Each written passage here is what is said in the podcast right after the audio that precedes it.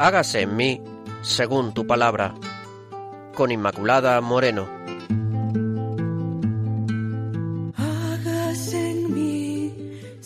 Queridos amigos de Radio María, bienvenidos al programa Hágase en mí según tu palabra. Estamos un día más con todos ustedes para serviros y para llevar a cabo este gran regalo que es el de proclamar la palabra de nuestro Señor.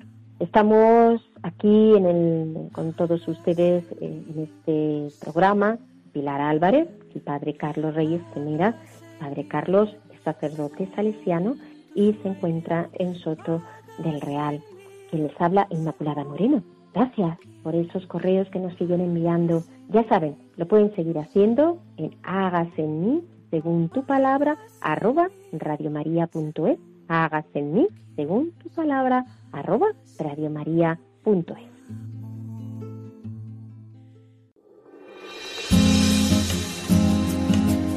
Claves para leer la Biblia.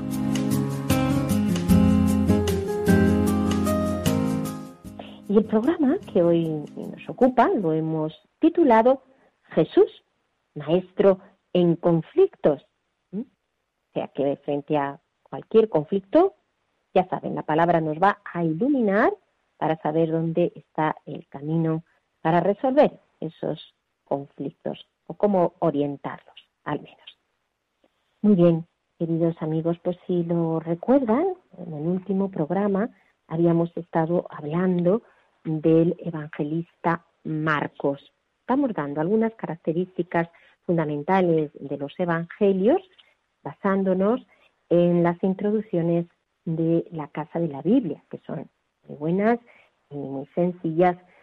Yo les invito a que, si es posible, pues puedan hacerse con ellas, porque a la hora de enfrentarnos al texto, pues nos ayuda a tener de base algunos conocimientos. En el Evangelio de, Lucas contamos sobre todo cómo que es el Evangelio de la Misericordia, en el cual en la buena noticia de la salvación se ofrece a todos, como el Hijo pródigo, aquellos que se creen indignos, que se saben indignos de tan magnífico don. Por eso están abiertos para acoger esa misericordia. La buena noticia para los hombres que están cansados, que están agobiados, que están abatidos, que están abrumados. Hombres de todos los tiempos. Así que seguro que nosotros estamos en, en, esos, en esas personas que se sienten así. Yo desde luego me encuentro entre ellas, amigos. La comunidad a la que se dirige Lucas en su Evangelio pertenece a la segunda generación cristiana. Vive ya inmersa en el contexto cultural y político, por tanto, del Imperio Romano. Es una situación nueva en la que se plantean nuevos problemas y aparecen nuevas perspectivas. ¿Qué es lo que hace el evangelista? Pues intenta responder a ellas volviendo a contar la historia de Jesús y de la iglesia naciente en el caso de los hechos, porque ya sabemos que los hechos de los apóstoles también están escritos por el evangelista Lucas. La comunidad de Lucas mira a la cultura helenística y al imperio romano con unos nuevos ojos, porque vive en medio de ellos y en diálogo con ellos. El mismo evangelista escribe en un griego culto, al estilo de los historiadores de la época, que busca conexiones con la historia pagana, con los poetas griegos, pues es un ejemplo de esta nueva sensibilidad. La meta última de su obra en estos dos volúmenes de Lucas y de Hechos son hasta los confines del mundo. Hasta ahí tiene que llegar la buena nueva.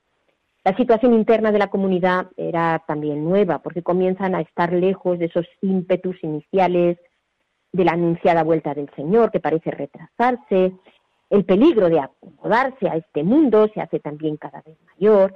Aparece la tentación de la rutina, de aferrarse a los bienes de este mundo, de olvidar las exigencias radicales del seguimiento de nuestro Señor. Es una comunidad que necesita ser invitada a la conversión y para ello nada mejor que recordar las palabras y la vida de Jesús.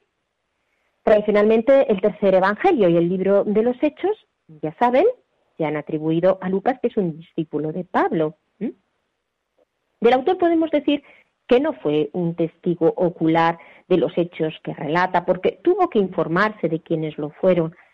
Tampoco conocía bien Palestina, puesto que sus conocimientos sobre la geografía y las costumbres son más bien imprecisos. Es un cristiano, educado en los ambientes helenistas, que conoce la literatura de su época, que redacta muy bien en griego y que además maneja con mucha soltura el Antiguo Testamento, que se sabe heredero de las promesas hechas a Israel, vivió en la segunda mitad del siglo I, por tanto decimos que su obra se compone entre los años 80 y 90 después Lucas, ¿qué hace? Intenta responder a esta situación que vivía su comunidad desde el misterio de la Pascua de Jesús. Y la perspectiva de Lucas no es, en cuanto a la historia, presentarla como una pura sucesión de acontecimientos, sino el espacio donde se realiza el plan de Dios. Y este plan consiste en salvar a los hombres. Y por eso la historia puede entenderse como historia de la salvación. Es evidente que el interés de Lucas por conectar los principales momentos de la vida de Jesús con la historia de su tiempo es algo que se hace patente. Lucas quiere hacer ver el alcance universal de la salvación. También vemos como el tiempo de Jesús es el espacio en el que se manifiesta la salvación. Y finalmente es el tiempo de la iglesia. Cuando Jesús desaparece de la historia, está de otra manera en ella y entonces es el tiempo de la misión que consiste en ofrecer la salvación a todos los hombres.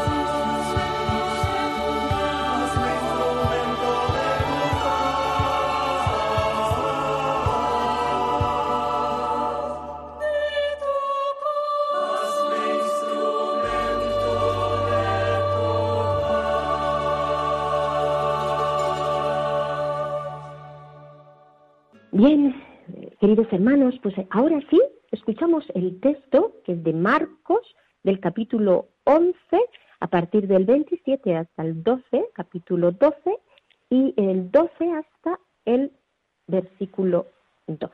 O sea, capítulo 11, vuelvo a repetir, hasta eh, eh, a partir del 27 y luego del 12 hasta el 12. Escuchamos a Pilar.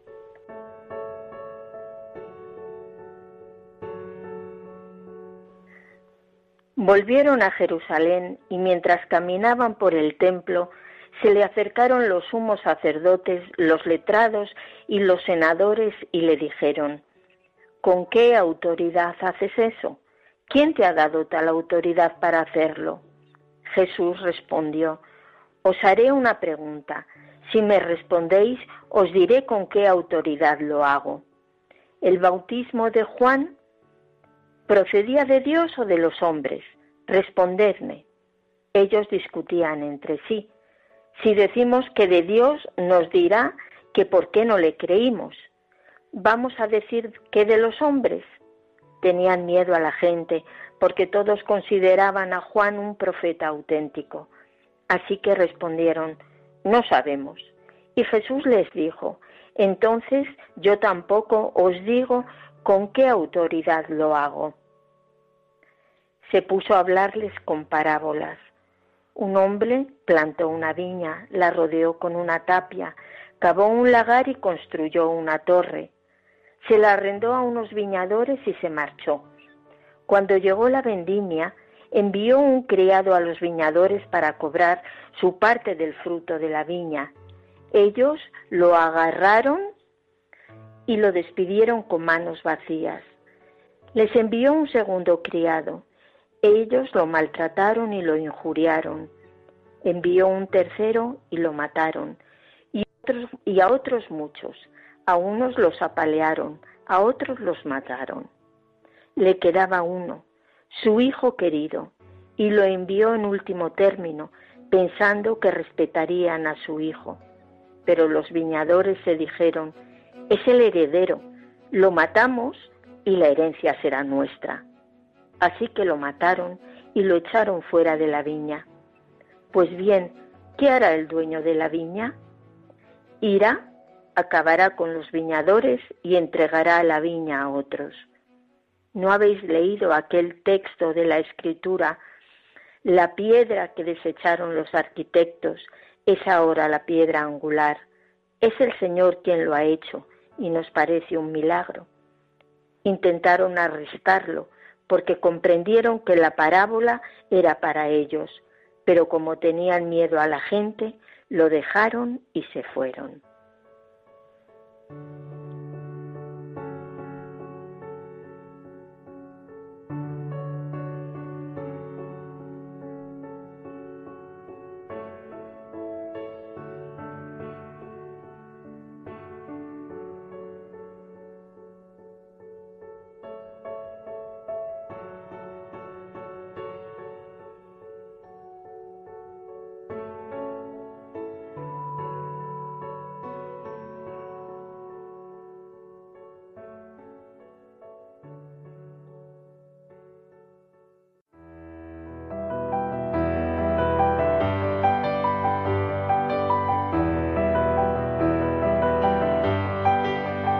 Dios al encuentro del hombre.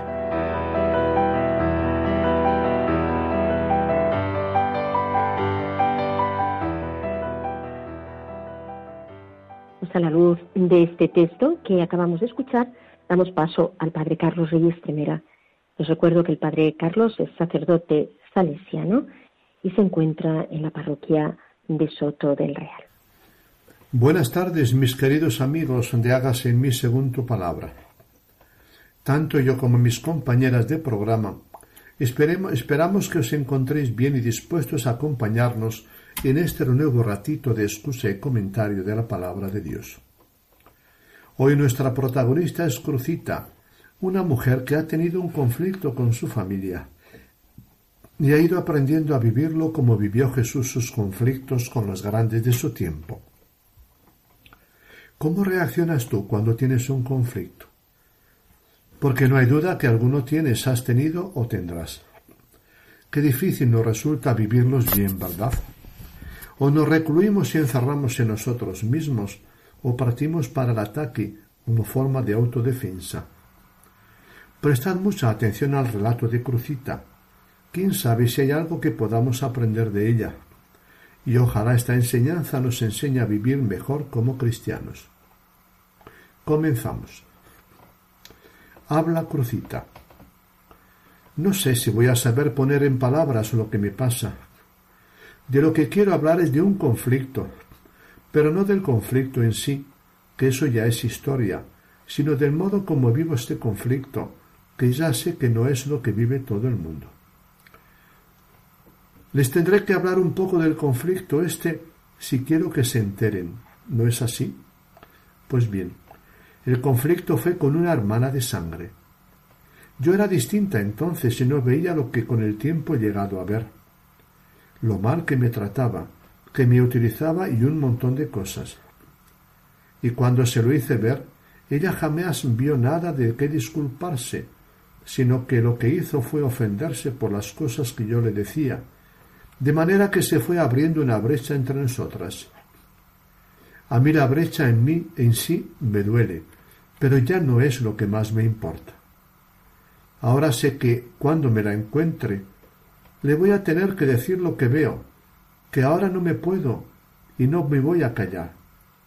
Y ella se ofenderá más todavía si puede y la brecha seguirá. Ya ven que no digo que yo tenga razón y que la tenga ella. No creo que sean así las cosas. Solo quería contar a grandes rasgos el conflicto, para que sepan de qué les hablo. Lo que ha pasado con este conflicto es que ella se ha colocado en la posición de débil, a veces débil porque insulta, otras y según con quién, débil porque se victimiza, y como suele pasar entre los humanos, eso ha hecho, la ha hecho digna de compasión. Poco a poco la mayor parte de la familia se ha ido posicionando junto a ella, como pasa tantas veces por distintos motivos, y eso me ha colocado a mí por compensación en el lado contrario. Por lo que les estoy contando este caso es porque yo me siento muy entendida por este texto de Jesús que ahora tienen entre manos. Tampoco a Jesús se le ve lamentarse, y sin embargo ha cogido el lugar de los pobres. Lo quieren acusar y desautorizar a toda costa, buscan pillarlo en falta una y otra vez, y aunque no se atreven a decir en alta voz, lo que más desearían es matarlo. A mí este texto me da muchas fuerzas para continuar. Miro a Jesús y sé que Él no odia a los que le están tratando así. Esto me ha enseñado a mí a no odiar a mi hermana, que en bastantes ocasiones que recuerdo me ha hecho mal. Después de muchos años de lucha interior, he llegado a quererla mucho, a quererla de verdad, a ver mucho más allá de todo aquello que en ella está dominado por su mal. Y desde ahí he visto que puedo decir cosas, incluso duras, que dice Jesús, pero no desde el odio, sino desde la verdad que veo. Y también he visto en esta escena que Jesús aparece solo. La gente lo admira, pero no está con él, y los jefes buscan matarlo. Lo vemos solo, pero él se apoya en el Padre. No está solo, aunque lo parezca. También yo me he sentido así. Al dejar de usar los términos, los recursos normales que me hubieran hecho comprensible, me he quedado sola. Al comprometerme con lo que me parecía justo, al solidarizarme con quienes no entendían de solidaridad, yo también aparecía sola. Pero no lo estoy, porque me apoyo en el Padre sin duda con mucho más pecado y más mentira que Jesús, pero queriendo del modo que Él lo hace. Este recorrido que cubre mi historia familiar entera fue durante mucho tiempo fuente de sufrimientos, pero después se reveló como vigoroso manantial de vida. Hace mucho tiempo que no me juzgo ni juzgo los hechos. No sabría hacerlo, y además no me interesa. Esto lo hará el Padre. Yo busco responder con bondad y con verdad a los que me hacen mal. Igual en las formas se interpreta como orgullo o violencia o cerrazón, tal como sucede en las palabras de Jesús. Pero mi corazón yo creo que no es así. Le pido muchas veces al Señor que me dé luz y que me purifique, porque sé que en estas cosas es muy fácil engañarse. Cuando Jesús responde con la parábola, me admira cómo interpreta toda la realidad desde su centro, que es Él. Me admira cómo sabe lo que va a suceder y no se ocupa de su suerte, sino que lo que está centrado es en pronunciar la profecía que le viene inspirada por Dios. Yo también deseo mucho que como veo a Jesús, en Jesús el miedo a la muerte, y ese miedo sin referirse a la muerte física, tiene nombres bien concretos en cada situación, no me impida responder en cada ocasión como Dios quiere. A veces no tengo muy claro cómo es esto, pero sí tengo claro una cosa. En ningún caso debe, debo o cabe dejar de amar. Así que hago las cosas lo mejor que puedo, improvisando, suelo decir, porque la vida no te encuentra preparada, pero cuidando siempre de que en mi corazón y en mis palabras haya amor. Hay veces que leo mi corazón a la luz de esta parábola, en otro sentido todavía. Los criados que el Señor envía son las distintas tentaciones a las que debo hacer frente, para que el pecado vaya perdiendo fuerza en mí. Y deseo que cuando envíe al Hijo, en vez de querer como los viñadores aquellos quedarme con la herencia, quiera, por el contrario, que no haya en mí ni una mala hierba. Quisiera que los enviados sean ocasión para matar la muerte en mi corazón, para que cuando venga el Hijo pueda en él adorar al Padre. Y sé que esto no es posible, pero me parece que desearlo es bueno. Este es otro modo en que la parábola me ayuda. En este camino he perdido una esperanza y he ganado otra. He perdido la esperanza humana de que mis padres entendieran, que mi familia entendiera. He perdido la esperanza de que alguien me viera a mí y a mi dolor, el dolor que padezco. No me estoy lamentando. Solo estoy expresando esta esperanza que ha muerto en mi alma. Al principio, como digo, esperaba que se dieran cuenta y procuraba explicarme, procuraba demostrar, abrirle los ojos, pero luego vi que no era posible y además dejó de interesarme. No me quedaba mejor, no, me, no solo porque me sentía más sola, sino porque sobre todo me invadía un sentimiento como de frustración, como si lo que había esperado, una vez intentado todo, me dejara insatisfecha después. Había personas que intentaban comprenderme, que me escuchaban y en buena parte me entendían, pero no es, no es que no tuviera eso, pero también me dejaba insatisfecha y poco a poco fui dejando de hablar de ello. Como digo, la muerte de la esperanza me hizo sufrir, pero después me he ido dando cuenta de que esa esperanza tenía que morir. Jesús ha ido a la muerte sólo porque lo de Dios, aunque salva nuestro mundo, no es comprendido por éste. Y si yo quiero vivir la vida al modo de Jesús, tampoco voy a ser comprendida por el mundo. Y así, aunque al principio no había pensado en esta esperanza que sólo cuenta con Dios, con el tiempo se ha ido descubriendo como verdadera esperanza. La esperanza loca y dichosa de que un día, un día nos encontraremos, nos abrazaremos y nos comprenderemos de corazón, más allá de las palabras. No sé en qué modo será. y no sé si será en esta vida, pero sé que será, y que será Dios quien lo haga. No es una esperanza que se apoye en nada de este mundo, sino en el amor de Dios. Por eso, cuando creo en su promesa y en su vida nueva que viene de otra parte, sé que se realizará. Sé que no es una esperanza mía, porque mi carácter tiende a lo práctico, y veo que lo de, lo, que lo de ahora va a más y a peor. Pero también sé que Dios ha puesto en mí ese gran don suyo, que es la esperanza, y su esperanza me hace mirar los hechos de otro modo. Igual que Jesús, Cuando relata la parábola, él no se queda en la estrechez de mira de los asesinos y su control sobre la historia, sino que nos ensancha la mirada y el corazón al mostrarnos en ella la presencia del Padre.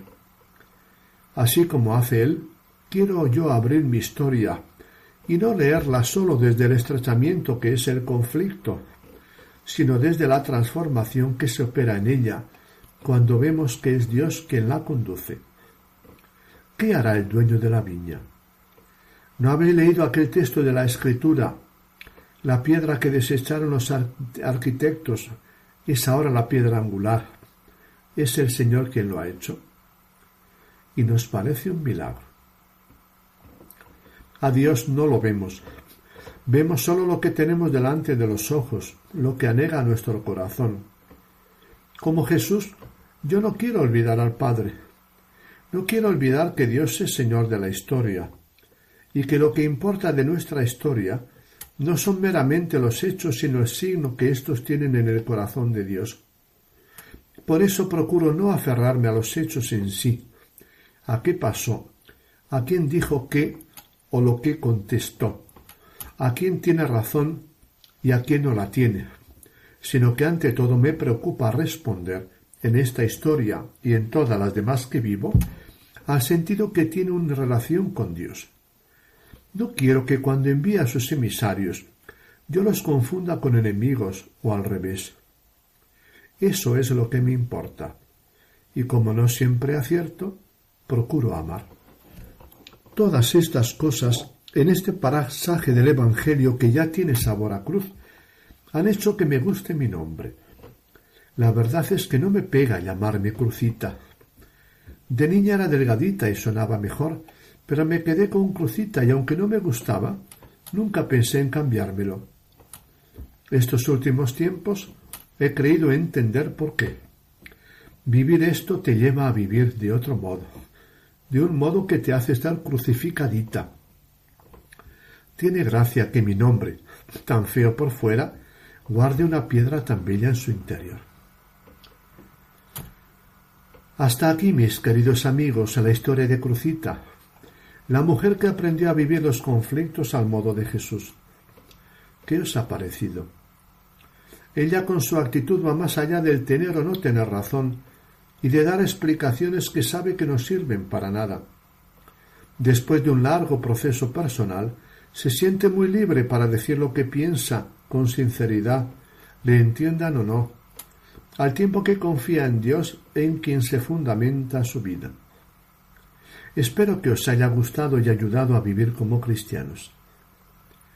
Nuestro próximo programa tendrá como protagonista a Isaac, el hombre de la mano lisiada al que Jesús curó. El texto podéis encontrarlo en Marcos capítulo 33 versículos 1 a 6. Ahora os dejo con mis compañeras. Estaré de nuevo con vosotros dentro de dos semanas.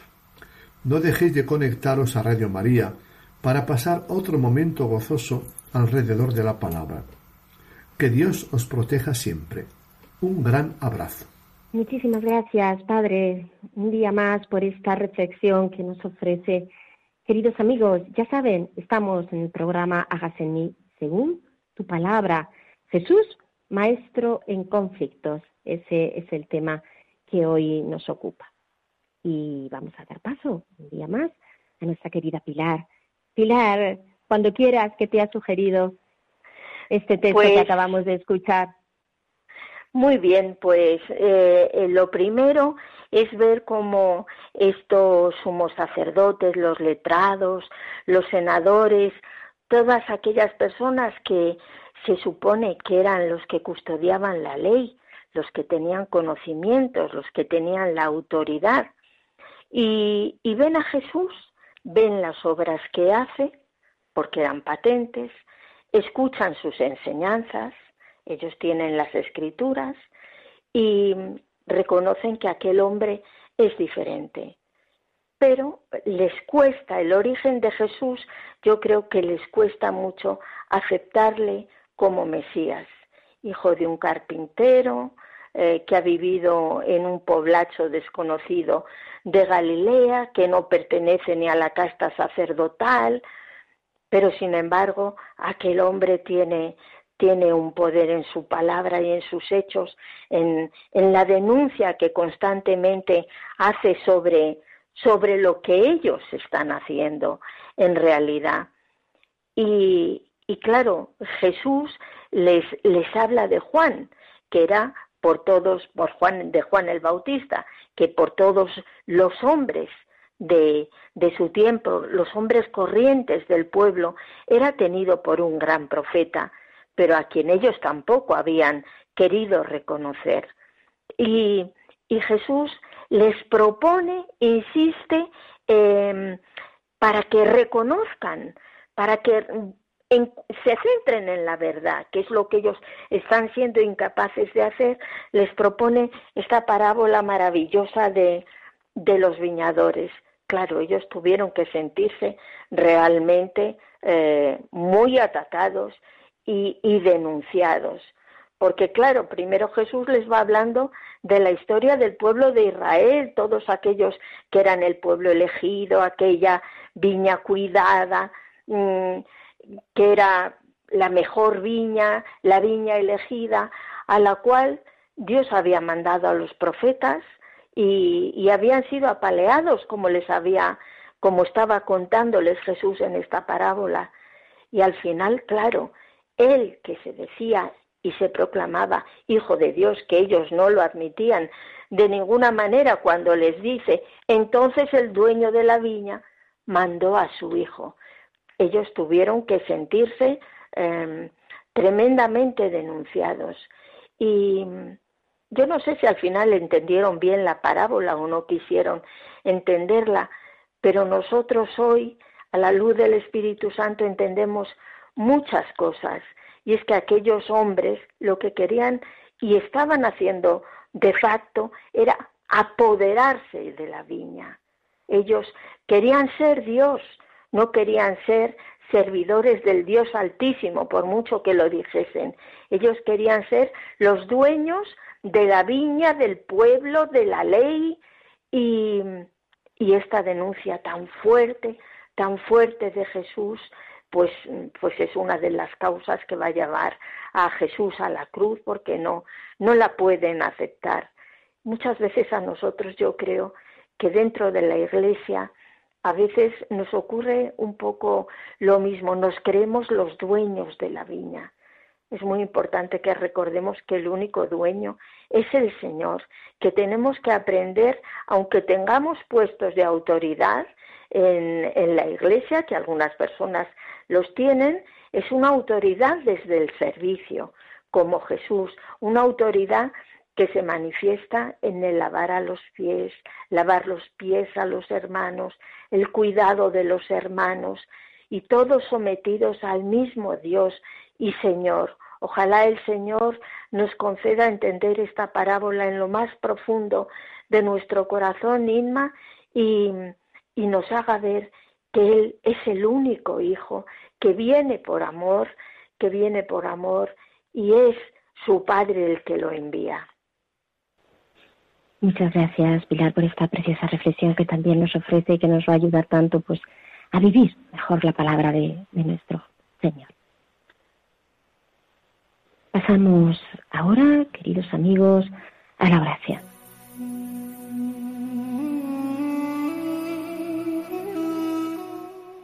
Bendito y alabado seas, Señor.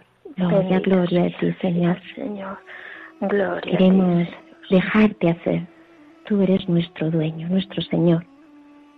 Nosotros somos tu viña. Haz que esta viña dé fruto, Señor. Te lo ponemos a ti en tus preciosas manos, que nosotros no podemos, no sabemos, vamos a veces como desorientados y perdidos. Ayúdanos para que esta viña pueda seguir siendo labrada. Bendito, bendito y alabado sea Jesús. Bendito y alabado sea Señor. Alabado y ensalzado por siempre. Bendito sea Señor, alabado sea Señor. Yo quiero ser como aquellas viñas que se injertan, Señor, que necesitan del injerto para poder dar fruto, Señor. Permanecer en ti, Señor. Permanecer cada día de nuestra vida aferrados a ti, Señor, en tu presencia, aferrados a tu palabra, Señor, sabiendo que tú eres la vid y que nosotros somos solo pobres sarmientos, que tú, Padre, cuenta con cada uno de nosotros que nos, que nos ha enviado a su Hijo, a su Hijo a cuidarnos, a cuidar nuestras viñas, a estar presente siempre en nuestras vidas, para que nuestra vida pueda dar fruto. Señor, hazte presente en nuestras vidas y que nosotros te aceptemos siempre como el Hijo amado de Dios que viene a socorrernos y a darnos vida en plenitud. Bendito y alabado seas tú por siempre. Bendito seas, Señor. Alabado seas. Bendito y alabado por siempre.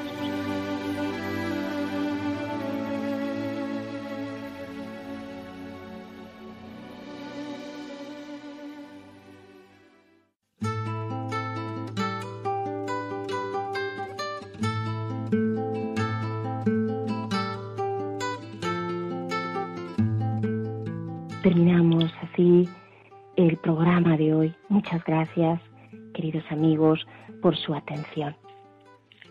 Hasta el próximo encuentro. Hágase en mí según tu palabra. Hágase en mí según tu sueño. Hágase en mí según tu... Han escuchado Hágase en mí según tu palabra, con Inmaculada Moreno.